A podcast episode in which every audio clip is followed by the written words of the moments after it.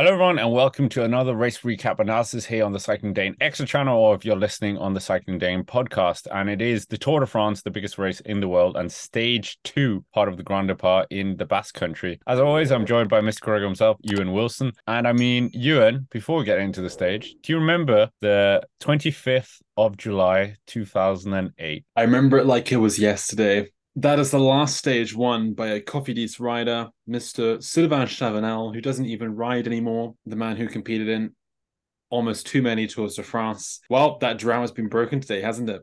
Yeah, uh, yeah, without further ado, Ewan, what happened on the stage today? Well, the stage two took the riders from Vitoria Gasteiz to San Sebastian on a 200 kilometer long parcours. The initial breakaway consisted of three riders: Edvald Boasson Hagen, Neilson Powless, the polka dot jersey, as well as as well as Remy Cavagna of Soudal Quickstep. Powless swept up most of the points today in the breakaway, consolidating his polka dot jersey for another day. Behind in the peloton, they were chasing on and caught him on the decisive Jaizkibel climb, eight kilometer long test within the final 25 kilometers. Over that top of the climb, UAE really set the pace high to bring Pogacar towards the top of the climb and sprint for the bonus seconds, which he did. Pogacar, Jonas Vingegaard, and Simon Yates swept up those points and came across the top of the climb together. Pogacar wanted to continue the acceleration and place pressure on the other riders, but eventually Jonas said, No, I've got a teammate behind in Wout van Aert, and they came back together in a bigger group of favorites. Wout van Aert had a number of teammates there. He was the number one dog to beat, really, as the best sprinter in that group. We also had Alberto Bettiol, Pogacar, Skjelmose, other decent sprinters as well, but Wout van Aert was the top dog. On that descent, we saw Pello Bilbao try to get away and slip ahead of the peloton. He was brought back in. Skjelmose tried to attack. Pidcock tried to attack. And then, under one kilometer to go, Victor Lafay, the Cofidis rider from Lyon, escaped away from the peloton, had a small gap all the way to the end, drilling it all the way to the line to get Cofidis's first win since 2008. That is 15 years, breaking this long drought that they've had and we've been talking about for, for ages. Apparently, there is a bottle of champagne in their team car since 2008, waiting to be popped. Today, it looks like that's finally going to be wheeled out uh, and had over a nice dinner in San Sebastian, the culinary capital of Spain. Nevertheless, this means that the yellow jersey remains on the shoulders of Adam Yates, uh, ahead of Tadej Pogacar, who's now moved up into second place overall at six seconds as is Adam Yates' twin brother Simon Yates. Victor Lafay moves into fourth place, and while van Aert, who finished second place today, winning the sprint behind in the group of favourites, moves up in the GC rankings as well. In total, Vingegaard is now 11 seconds behind Pogacar after these opening two stages, but those two have emerged as the strongest and most convincing two candidates to win this Tour de France still. Oh, mind blown.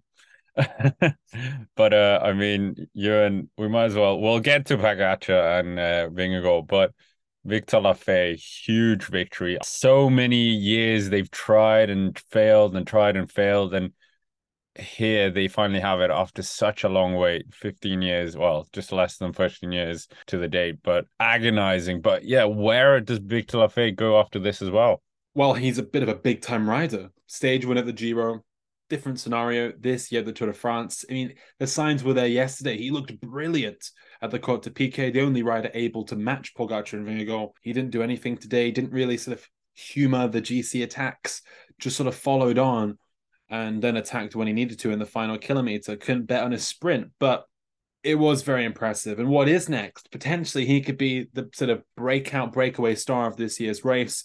Uh, there's a stage ending in Beaujolais, not too far away from his home city of Lyon, coming up.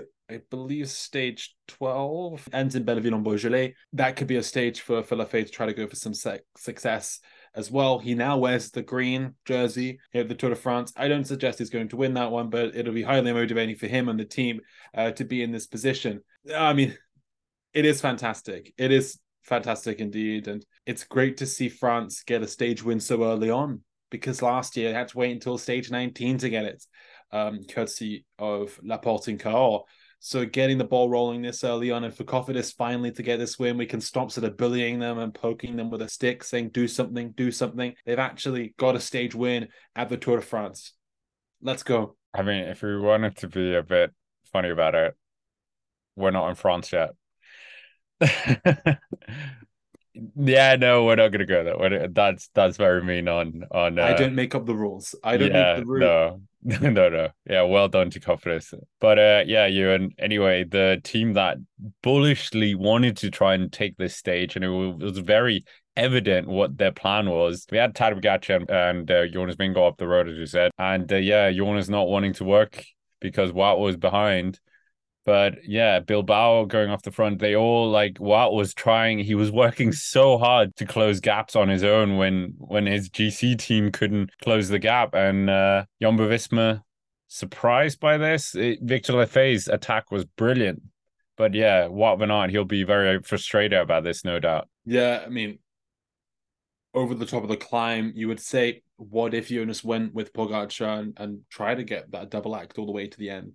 Yes, there was a lot of flatland, but it would have been chaotic behind if Jumbo and UAE decided not to work for it. It would have been an interesting dynamic. Jonas would have gained time in GC over everybody else. It probably would have still been a four second loss in the end anyway, which is what it ended up being because Pogacar finished in third place. The thing is, they had Benoot, they had Kelderman, they had Van Aert, they had Jonas, and this sort of four man, well, three man lead out for Van Aert just didn't work in the end. Kelderman couldn't quite pull off the lead out, and Van Aert missed the mark. He didn't even win the sprint behind convincingly. So this seems to be something that happens time and time again without Van Aert. It's sort of missing the mark when it when he really should be going for it, and it's got the strong strong team support.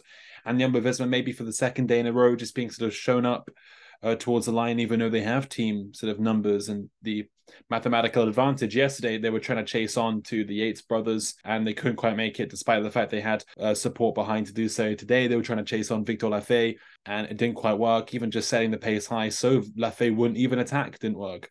So, yeah, I mean, they have to go back and think how we're going to win other other stages of this race to some extent, it feels like their racing has become a little bit too predictable. And this year's Tour de France, after what they did last year, they caught people off guard a little bit. But this year, it seems like people are more fluid and volatile with their tactics. I mean, Ewan one of the big gainers on the day is Tadej Pogacar. He's been racing really well and already on two stages, and he's sitting comfortably six seconds away from the yellow jersey. Yeah, mission complete so far. Yes, but they have to wear they have to control the race now for the next two days. So we have the stage tomorrow to Bayonne. It's a sprint stage. Watch the preview here on the channel. Then the day after, it's going to be another sprint stage to Nogaro. The yellow jersey will then be worn into Laruns on stage five, which is the first Pyrenean stage, a real day that Pogacar could win. So, I mean, they now have to control the race for a couple of days, but maybe because the sprinters are coming into it, the likes of Soudal, and Alpecin Deceuninck, and Astana Kazakhstan will try to control things. And UAE can have a bit of an off day and relax. But for them, it's looking very good right now. Two podium finishes so far, first and second place in GC.